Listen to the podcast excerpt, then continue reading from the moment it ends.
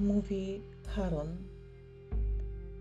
Tamtej nocy ostatni raz przepłynąłem na drugi brzeg rzeki. Woda przyjmowała moje wiosło w wielkiej ciszy.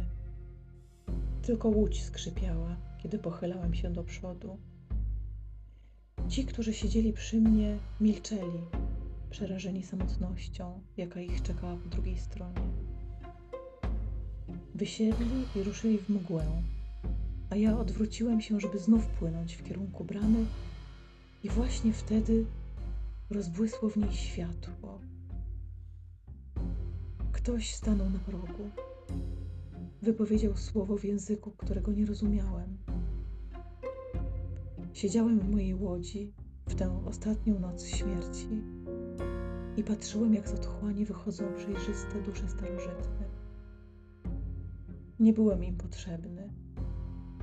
Szły po powierzchni wody, wydobywały się z czeluści zapomnienia i z niskim pomrukiem sunęły w kierunku światła.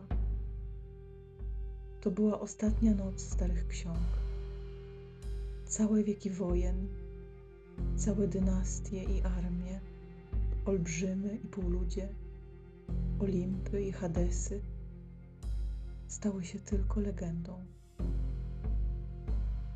Patrzyłem, jak człowiek w białej szacie prowadzi ich do światła. Byłem pustką, ciemnością, milczeniem.